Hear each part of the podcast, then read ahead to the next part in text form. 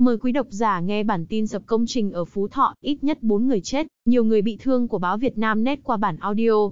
Lãnh đạo Ủy ban Nhân dân phường Gia Cẩm, thành phố Việt Trì, tỉnh Phú Thọ cho biết, tại Trung tâm Kỹ thuật Tổng hợp, hướng nghiệp tỉnh Phú Thọ vừa xảy ra một vụ tai nạn khiến nhiều người thương vong. Vụ tai nạn lao động xảy ra vào khoảng 9 giờ 30 sáng nay, 1 tháng 9. Người dân chứng kiến sự việc cho biết, khi một nhóm công nhân đang múc móng, xây dựng thì tả ta luy cao khoảng 7 mét, dài 20 mét bất ngờ bị đổ sập khiến nhiều người bị vùi lấp. Ngay sau khi sự việc xảy ra, lực lượng chức năng đã có mặt để bảo vệ hiện trường, đồng thời huy động máy móc, con người đến đào bới, cứu hộ.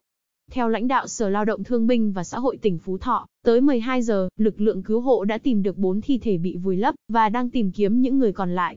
Cơ quan chức năng đang điều tra, làm rõ nguyên nhân vụ việc. Cảm ơn quý độc giả đã nghe hết bản tin của chúng tôi, xin chào và hẹn gặp lại.